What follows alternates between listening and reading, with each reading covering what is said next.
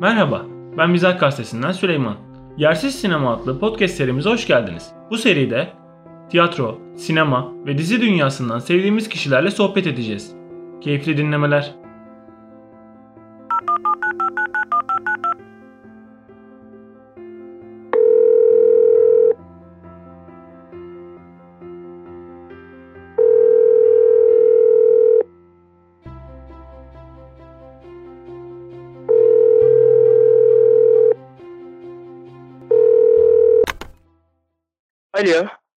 Alo, nasılsın Ahmet? iyidir seni sormalı. İyi vallahi ben de teşekkür ederim isteğimi geri çevirmediğin için. Rica ederim ne demek.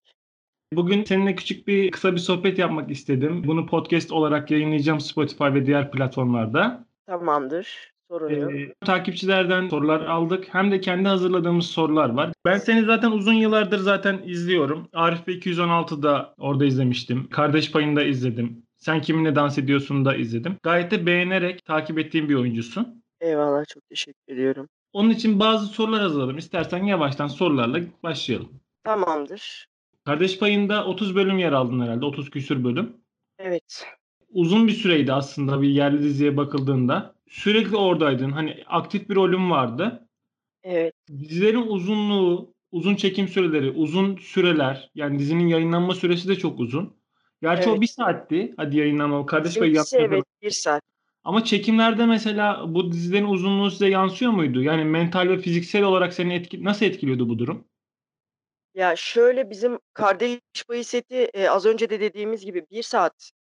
O konuda çok rahat kardeş payı seti. Diğer setlere göre daha rahat ve daha keyifli bir setti.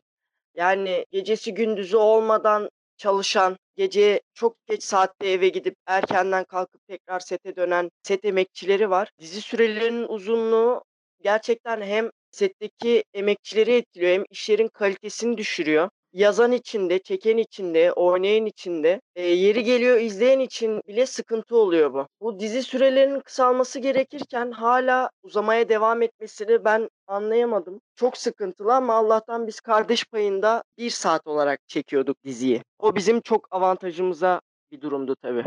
Ya bu durum biraz hani dijital platformlarda daha düşük tutuluyor şu an. Hani 40 dakika, 20 dakika gibi bölümler var. Mesela bu Selçuk Aydemir'le Burak Aksak'ın ikisinde de çalıştın. Onların yeni bir projesi geliyor herhalde Netflix'e 50 metrekare diye. Evet. E, bu tarz platformlarda ileride yer almak istiyor musun? E, bu tarz projelerde. Yani seni görebilecek miyiz yakın bir zamanda bir dijital platform üzerinden bir dizide veyahut da filmde? Ya şöyle cevap vereyim. Yer almak istediğim projeyi ben şey olarak değerlendirmiyorum ama tabii şu an e, benim istediğim yani beklediğim, oynamak için heveslendiğim projeler daha çok dijital projeler. O yüzden de e, öyle bir teklif gelirse oynarım. Hatta kendim de şu an e, belki dijital için bir şeyler hazırlama gibi bir girişime girmeyi düşünüyorum. O yüzden de şey şu an biraz televizyon konusunda sıkıntılı durumlar var Türk dizi sektöründe. Proje hazırlığın gibi bir şeyin var o zaman ileriye dönük. Evet yani şimdi işler iyiye gitmiyor aslında e, ülkemizde de e, sektörde de. O yüzden de e, kendim bir şeyler yapmak istiyorum. Onun için uğraşıyorum şu an. Peki e, dijital platform demişken seni son dönemde mesela etkileyen bir dijital iş var mı? Ya dizi ya da film. İzledim ama gerçekten beğendim. Gerçekten bunda yer almak isterdim gibi bir izleyici olarak beğendiğim bir proje var mı? Türk projesi olarak mı yapım olarak mı? Ha, Türk ya da yabancı fark etmiyor. Ya Türk yapımı dijital olarak beğendiğim şahsiyet vardı. Masum'u gerçekten çok beğendim. Evet Masum Masum çok çok güzel çok zaten. iyi bir işti. Yabancı bir iş olarak uzun süredir çok bir şey izlemiyorum aslında. Bu karantina sürecine girdiğimden beri daha önce de bunu seninle de konuşmuştuk. Kendimi bir gerçek bir karantina sürecine soktum aslında. Yani kendimi geliştirmek adına yapabileceklerime bakıp e, onları yapmaya çalıştım. O yüzden de dizi film izlemedim uzun zamandır. Şu an aklıma başka bir şey gelmedi ya. Söylediğim projelerde gerçekten çok kaliteli. Özellikle şahsiyet ve Masum. Evet, çok, eee, sevdim gerçekten Masum'u. Eee, Alef'i de beğendim ama, eee, benim için Masum bir tık daha Daha önde ya diğer projelere göre tabii. Bu arada e, hani şeyleri en son söyleyeceğim ama takipçilerin sorularını hani buraya uygun bir soru olduğu için İşte Yengayek isimli bir takipçimiz yeni projelerini bekliyorum. Ne zaman ekranlardasın demiş. Onun cevabını birazcık aslında verdin. Hani Hı hı. kendi proje hazırlığındayım. İşte teklif gelirse bulunurum falan demiş. Ama gerçekten insanlar hani seni çok e, severek izlediler. Yani ben dahil. Ya mesela sorulardan bir tanesi oydu ama onu sormadım. Bir mermi kaç para diye sormuş. Gerçekten hani benim e, ya bana deser ki kardeş payından bir an söyle mesela. E, yani üç tane an söyleseler. Bu anlardan bir tanesi gerçekten e, benim en çok böyle yarıla yarıla güldüğüm yani o bir mermi iki lira kurşunu çıkardığın o yani gerçekten ötesi yok ya o sahnenin. Valla. Ya eyvallah çok teşekkürler. Bir önceki soruya da cevap vermem gerekirse ben oyunculuk eğitimi almadım herhangi bir oyunculuk eğitimi. Ee, üniversite eğitimini de sinema televizyon üzerine yaptım. Genelde böyle oynadığım ve beğenilen, sevilen işlerin hepsinin ortak noktası e, o işleri çok iyi anlamam. Yani onları oynamak için büyük bir heyecan duymam, bir, büyük bir tutku hissetmem. Ortak noktaları bu. Yani benimseyebildiğim bir rolün hakkından gelebiliyorum. Öyle söyleyebilirim. Hı hı. Dizi sürelerinin uzunluğundan dolayı karakterlerin biraz ne istediklerini, ne beklediklerini, öncelerini falan anlayamadığım için kafamda soru işaretleriyle o işleri yapamıyorum açıkçası. Bunu Anladım. denemeye kalksam olmayacağını biliyorum. Hani eleştiriler geleceğini biliyorum. O eleştirileri haklı bulacağımı biliyorum. Hani onları kafamda canlandırıp şöyle bir sonuca ulaşıyorum. Yapabileceğim, hakkından gelebileceğim, üstesinden gelebileceğim bir işte olmalıyım. Ama şuna bakıyorum yani yapabileceğim işler diyorsun. Mesela Cem Yılmaz çalıştığın kişilere bakıyorum şu an. Selçuk Evet. Aydemir, Burak Aksak, İbrahim Büyükak, işte Şevkat Yerimdar tayfasıyla çalıştın. Yani yapabileceğim derken ülkede komedi denince yani bir Yılmaz Erdoğan kalıyor. Geriye bir de Evet. Buse Özay kalıyor şu an. Gülse Birsel kalıyor. Üç tane daha var hani sayılabilir. Hani insanlar, e, oyuncular yani gerçekten bu kişilerle çalışabilmek için can atıyorlar. Arife 216'da oynadım mesela. Hani o projede yer almak bile yani onun setine bile gitmek ister insan. Ama Kesinlikle. ama bence öyle bakmamalısın diyorum. Hani gerçekten e, iyi potansiyelin var. İyi kişilerle çalıştın. Hakkından da geldin gayet de bence. Evet. Burada konu şeyle alakalı biraz. Karakter hakkında benim bilmem gerekiyor. Karakterin ne olduğunu bilmem gerekiyor. Eee, bu bu bu saydığımız işlerde, eee, karakter hakkında benim kafamda çok soru işareti yoktu aslında. Hani istediğim sorulara cevap alabiliyordum. Ama karakter tam olarak yaratılmamışsa, öncesi hakkında, sonrası hakkında çok bir bilgim yoksa orada kendim bir Soru deneme sürecine girerim. O orası da hani iyi bir karakter yaratabilir miyim, oturtabilir miyim, oturtamaz mıyım? Orasını bilemem ya da işte yarattığım karakteri, eee, yönetmen, senarist onaylar mı onu bilemem. O yüzden ben karakter hakkında olabildiğince çok şey bilmek istiyorum ki en doğru şeyi yapabileyim. Anladım Ahmet. Peki geçmişte çalıştığın kişiler Evet. senin komedi anlayışına ne gibi katkılarda bulundu? Yani birinci katkı söylediğin yani yeni projelerdeki bu altı doldurulmamış karakterler diyorsun. Yani öncesini bilmiyorum, sonrasını bilmiyorum. Oturmuyor kafamda diyorsun. Ama Evet. bu kişiler başka ne gibi şeylerin etkiledi senin hayatında? Ben yapı olarak aslında çok komediye yatkın bir insan değilim kendi, eee, karakter olarak. Daha ciddi bir insanımdır. Daha çok düşünen bir insanımdır. O yüzden orada da onların gerçekten çok zeki olması, çalıştığım insanların gerçekten, eee, çok zeki olması, benim sorularıma cevaplar verebilmesi, ne yapabileceğimi, ne yapmamam gerektiğini öğrenmemi sağladı açıkçası. Ben de çünkü, eee, öğrenmeye meraklı bir insanım. Kafamda bir soru işareti varsa, hani, türlü sorularla gidip bunu konunun muhatabına sormayı severim. Komedinin ne olduğuna dair bir çerçeve, eee, yaratmamı sağladı kafamda. Öyle söyleyebilirim. Anladım. Peki aslında komediye uygun birisi değilim dedin ya. Peki Evet. izlemeyi en sevdiğin film türü mesela komedi değil mi? Mesela hangi filmleri, hangi türleri Ya, seviyorsun? komedi filmini çok izlemeyi severim. Dram, gerilim, psikoloji filmlerini izlemeyi çok severim. Macera filmlerini izlemeyi sevmem. Süper kahraman filmlerini izlemeyi hiç sevmem neredeyse. Onun dışında fantastik olabilir belki. Eee, ama daha çok dram, psikolojik, komedi bu tarz Peki bunlarda oynamak, bu seviyorum. tarz şeylerde, yeni projelerde yer almak istiyor musun mesela? Bu tarz türlerde. Evet. Ya, gerçekten, böyle, bizim ülkemizde psikolojik gerilim bir film olursa ya da bir dizi olursa oynamak isterim onda. Anladım. Kendimi bildim bileli, eee, o filmleri izlerim yani. Amcamlarla beraber ben daha 5-6 yaşındayken, eee, dünyada çok sevilen filmlerin, işte, CD'lerini getiriyordu. Böyle evde beraber oturup her gece neredeyse izliyorduk. Yani belki de o benim sinemaya yatkınlığım ya da, işte, şeye yatkınlığım oradan da geliyor olabilir yani. Sinema TV'yi bitirdin değil mi? Mezun oldun. Evet, evet. Valla belki de oradan geliyor yani, hani, çok küçük olduğum yaşlarda bile çok fazla film izledim aslında. Yani hepsi cebini dolduruyor. Hepsi karaktere bakış açını dolduruyor. Yeni bir bakış açısı ekliyor. Bence de çok güzel. Yani iyi de yansıtıyorsun. Peki karantinada neler yaptın? Mesela süreci nasıl geçirdin bu süreci? 60-70 günlük süreci belki daha fazla bilmiyorum ama şu an günleri de karıştırıyorum. Eee, 80 günden fazla oldu herhâlde. Valla gerçekten sayıyı Eee bilmiyorum ya. Evet. Artık bir süreden sonra saymayı bırakıyor Saymayı insan.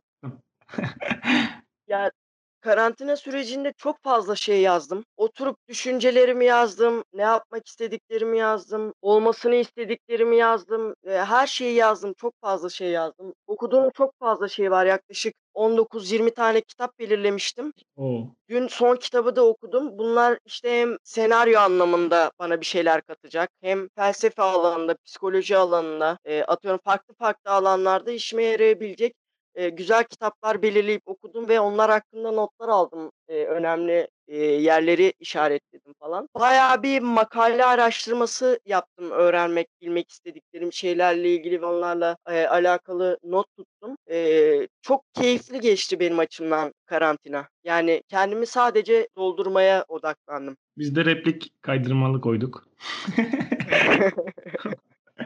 Ya, bu arada sizin neredeyse sen de fark etmişsindir, bütün testler, işte, o şeylere falan hepsine katıldım neredeyse. Evet, gerçekten onu görüyorum. Hepsini o. böyle yani gerçekten hepsini cevaplıyorsun da böyle.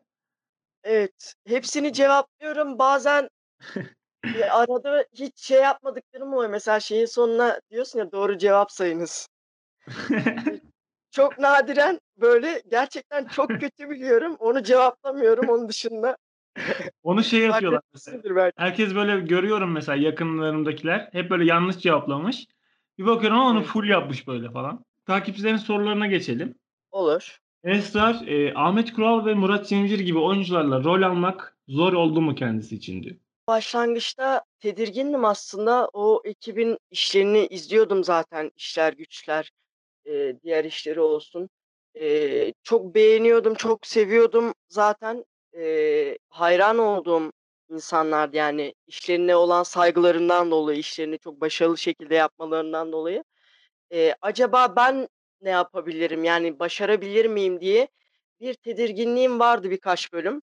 Eee, ama sağ olsunlar gerçekten Selçuk Hoca da, Ahmet abi de, Murat abi de çok yardımcı oldular, çok destek oldular bana o konuda. O şeyi atlattım yani birkaç bölüm sonra. Zor değil, çok keyifli. Gerçekten Kardeş Payı seti hem oyuncular için hem teknik ekip için çok keyifli bir setti. Yani seninle benim aramda bir yaş var. Ben 93'lüyüm bu arada. Evet. Şeyi fark ettim. Yani o İşler Güçler dedin ya, İşler Güçler bizim tam şey zamanımıza denk geldi. Hani 2010, 2011 hani böyle liseden mezun olmuş, üniversite 1'e gitmiş. O hani lise Evet. mezuniyeti zamanı geldi. Tam böyle hani böyle kendimizi yeni yeni böyle tanımaya başlarken İşler Güçler bambaşka. Hani bir gerçekten hani çok farklıydı. Mesela ilk ben e, Facebook o zaman çok ünlüyken Ahmet. Kural'ın burası Mezopotamya burada işte ne diyeyim abiler kızlı kardeşlerine sahip çıkar gibi bir sahnesi vardı. Evet. İlk defa Evet. Ahmet Kural'ı Facebook'ta bir videoda gördüm bak gerçekten. Yani o zaman o ana kadar Çalgı Çengi falan Ramazan Güzeldir hiçbirini bilmiyorum. Sonra girdim işte şeylerini inceledim falan. İşler güçlere öyle başlamıştım. Hiç unutmuyorum. Yani Evet. gerçekten o, o başka bir projeydi bir de. Ya, çok güzeldi. Ben orada da bir bölüm konuk oyuncu olarak yer aldım bu arada. Gerçekten mi? Evet, İşler Güçler'de, eee, Erol'la İbrahim'in, eee, sahnelerinde, işte, ben, eee, Erol'un oğluyum, beni istemiyor, reddediyor falan. Hatta beni Ahmet abiye benzetmişler, böyle sakallar falan. Evet. Böyle sesimi çalışmıştım. O doğru. Onun gibi yapmaya çalış çalışıyordum. Hatırladın mı sahneyi? Hatırladım hatırladım. Saçlar böyle şeydi değil mi? Düz. Evet, fön çekmişlerdi saçlara, onunki gibi. Hatırladım şimdi. Evet. Ya gerçekten o Erol İbrahim olayı da bambaşkaydı. Hani Evet, yani ya, çok küfürler yani ne diyeyim o morg sahnesi falan yani çok bambaşkaydı. keyifliydi ya. Evet.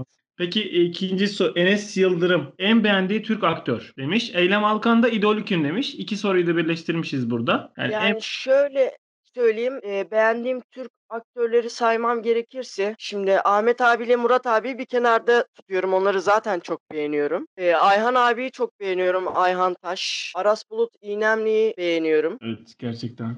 Ya gerçekten çok iyi oynuyor. Kerde'yi izledim ben. Çukur'un birkaç bölümüne baktım. Öyle çok şey yapmadım ama eee, orada da işte atıyorum bazen videoları denk geliyor falan. Çok iyi oynadığını söyleyebilirim onun yani. Gerçekten kaliteli bir oyuncu ya. Gerçekten çok kaliteli. Evet, Reha Özcan'ı çok beğeniyorum. Gerçekten çok üst düzey bir oyuncu. Çok üst üst düzey bir oyuncu. Haluk Bilginer zaten öyle. Ya çok var aslında ya. İdol olarak da seçtiğin hani idolü kim demiş ya. yani idol Ya olarak gerçekten idol olarak şu an birini şey yapmıyorum ya. Hani şu şu benim idolüm dediğim kimse yok aslında. Hani kendim biraz daha farklı bir şeyler yapmak istiyorum aslında. Hani yapmak istediklerim şimdiye kadar başarabilirsem tabii hani yapılanlardan daha farklı diyebilirim aslında. Ee, beraber peki bu saydığın kişilerden rol almak istediğin Evet gerçekten ben bu kişilerle rol almak istiyorum. Beraber aynı projede rol almak isterim dediğin birisi var mı? Ahmet Kural, Murat Cemcir zaten onlarla rol aldın. Ya bu saydıklarım isimlerle oynamak isterim. Çünkü gerçekten yetenekli ve işlerini iyi yapan insanlar. Onlardan öğreneceğim şeyler olduğunu düşünüyorum. O yüzden yani bunlarla az önce saydığım isimlerle aynı projede yer almak isterim. Diğer soruya geçeyim. Anıl Damar en sevdiğin film demiş. En sevdiğim film. Çok güzel bir soru. Bir 10 saniye düşünme payım var mı? Var var. Ama bu da şey bir soru. Çok şey gerçekten çok zor bir soru. Ya Ben bu soruyu yazarken çok hani düşündüm. Evet. Ama bunu Ha, sorsam Süleyman diye. şöyle bir şey söyleyeyim sana. Bu çok spesifik bir soru ya. Hani benim en aşırı. sevdiğim çok fazla film var. Çok fazla film var. Yani onlarca sayabilirim. Bir tane yok ki en tepesinde duran. Sinema çünkü öyle bir şey değil aslında. Evet, gerçekten ama hani bunu sorsam mı sormasam mı dedim. Çünkü en sevdiğin hani nasıl ayırt edebileceksin ki hepsini yani. Evet. Ya bu çok farklı bir soru. Yani bu bu bu soruyu hiç cevaplayamadım ben hayatım boyunca. Hani en sevdiğim filmi neye göre belirleyebilirim ki? Yani düşündüğüm zaman aklıma e, onlarca farklı film geliyor. Hepsini farklı yönlerden seviyorum. Farklı yönlerden e, benimsedim, kendime yakın buldum ya da hani doğru buldum ya da hani e, farklı farklı değerlendirip seviyoruz filmleri. O yüzden bence tek bir filmi söyleyemeyiz ya. Evet. Ama şöyle bir izleme listesi çıkartsan mesela evet 3 film gerçekten izlemeli takipçiler dersen hangisi olur? Ben o zaman bir liste yapayım bunu Instagram'da paylaşayım. Öyle Tamam. şey yapalım olur mu? Hasret Berfin aslında bunun cevaplarını birazcık aldık ama neden uzun zamandır ekranlarda görmüyoruz demiş. E, Evet az önce zaten cevabını verdim. Bir de şöyle bir şey var. Ben oyunculuk dışında böyle farklı bir alanda bir e, maceraya da atıldım kısa bir süre. 2-3 sene e, gibi bir süre içerisinde. O yüzden de çok böyle yapamadım aslında. Bahsetmiştin. Evet, evet konuşmuştuk seninle. Evet. O yüzden de şu an bundan sonrasına artık sadece bu işlere odaklanıyorum yani. O işleri geride bıraktım. Sadece işte oyunculuk ya da hani yazabilirsem, becerebilirsem, güzel bir şey ortaya çıkarabilirsem senaristlik düşünüyorum. Umarım dileklerin olur gerçekten. Aysel bir e, gülmekten çekemediğin sahne örnek verebilir mi demiş. Ya aslında orada çok vardı ya. Kardeş payında mı? Evet, çok vardı. Hatta bazen biz oyuncular birbirimizi sabote bile etmeye çalışıyorduk. Yani hani işte güldürmeye çalışıp hani çekemesin, yapamasın falan diye. Yani komedi işi çektiğimiz için Nasıldı çekimi? Çay söyleyin bakayım abinize. O sahne verin. Bir de şeyi mesela. Emrah Kaman'ın sınıfa girip birinizden birini çıkarmaya çalışıyordu. Yanlış hatırlamıyorsam. evet. Orada da mesela hani bilmiyorum ama orada o- onun çekim anında orada olmak isterdim ya. Bir de şöyle bir şey mesela Selçuk Hoca'nın şöyle bir yöntemi var. Sete girmeden önce karavanda da zaten e, birkaç sefer e, prova alıyoruz. E, orada işte atıyorum aklımıza bir şeyler gelirse, hocanın ekleyeceği bir şey olursa, bizim söyleyeceğimiz bir şey olursa düzenlemeleri yap. Öyle sete geçiyordu. Onun da biraz avantajı olabilir. Yani onu yapmadan direkt sete geçseydik belki daha zor olabilirdi bizim için.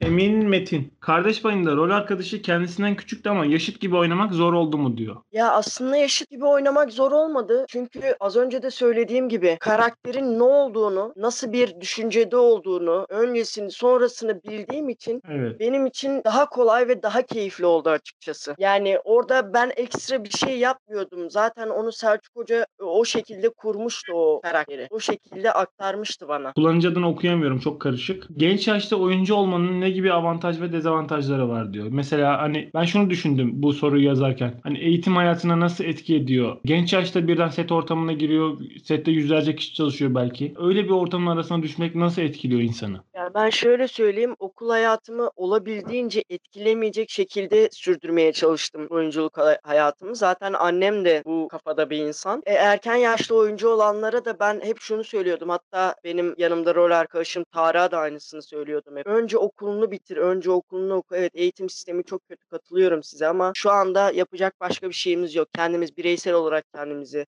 e, geliştireceğiz ama okul okumak önemli. Onun dışında avantajı olarak şunu söyleyebilirim. Şimdi erken yaşlarda e, tecrübe kazanmak, ne olduğunu görmek avantaj de şöyle bir dezavantajı olabilir. Ünlü olma, şöhret olma psikolojisi insanlara bazen ağır gelebiliyor. Kendisinin dışında durumlar gelişebiliyor. O yüzden özellikle çocuk oyuncuların buna çok dikkat etmesi gerektiğini düşünüyorum. Ben bu konu üzerinde çok çok dikkatli davrandım. Biz öyle düşünmesek bile etrafımızdaki insanların bize davranışlarından dolayı şey olabiliyor yani hani. Mesela nasıl davranışlar? Ya şimdi bu konu çok uzun bir konu ama hani şöyle söyleyeyim. Benim oyuncu olmak der dediğim zamanki düşüncem asla şöhret olmak, ünlü olmak, çok paralar kazanmak falan değil. Evet bunu yapabildiğimi, bundan keyif alabildiğimi gördüğüm için e, bunu yapmak istedim. Ama atıyorum kardeş payı devam ederken gittiğim her yerde sosyal medyada insanlar gerçekten çok farklı sevgilerle karşılaşıyordum. İnanamayacağım davranışlarla karşılaşıyordum. Sırf işte beni tanıdıkları ve sevdikleri için bana bir avantaj sağlamaya, yardımcı olmaya, hani e, beni işte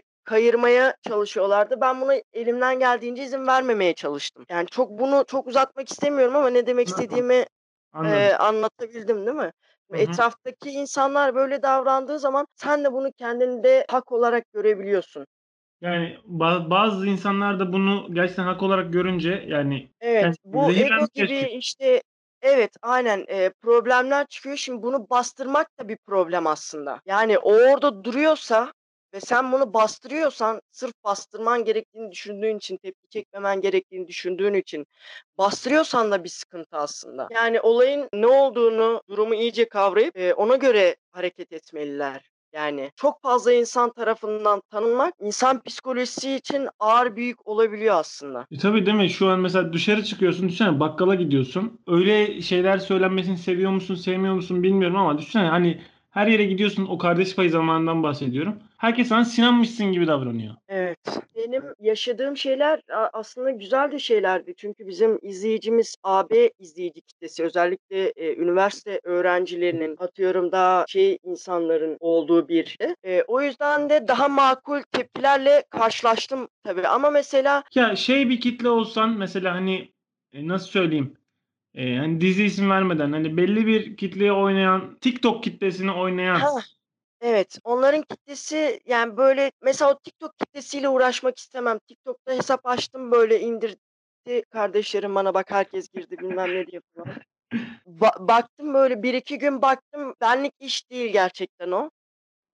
Eee, gerçekten. var işte etrafımda tanıştığım TikTok fenomeni bilmem ne hani atıyorum takipleştiğim de insanlar var falan böyle. Bazen mesela şey yazıyorum ne saçma lan video yani arkadaşım ne saçma lan bu video bu, bu videoyu hangi kafayla çektin anasını satayım yani böyle, böyle söylüyorum ona hani. Daha iyisini yapabilirsin diye düşünüyordum ama herhalde yapamazsın gibi geliyor. Senin hani şeyin bu kapasiten bu falan diyorum bazen ona yani. Yani yeni nesilde de bir etki var.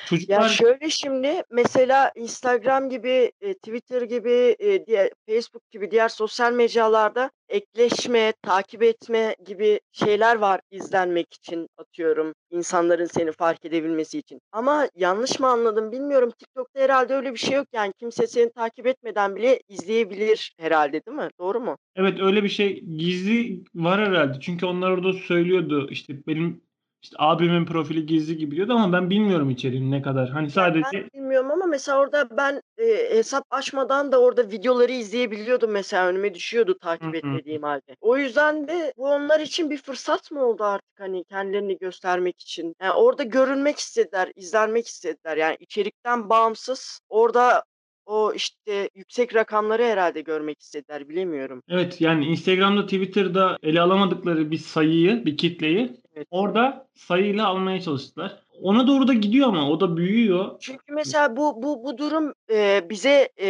yapay bir mutluluk sağlıyor aslında. O, işte, orada içerikten bağımsız söylüyorum, ne kadar kötü olursa olsun 50.000 izlenme, 100.000 izlenme gördüğü zaman onun 1 hafta mutluluğunu yaşayabiliyor mesela. Evet. O dediğin gibi ona yapay bir mutluluk veriyor ama nereye gider bu durum bilmiyorum gerçekten. Peki, eee, ben en önemli soruya geçeyim mi? Olur.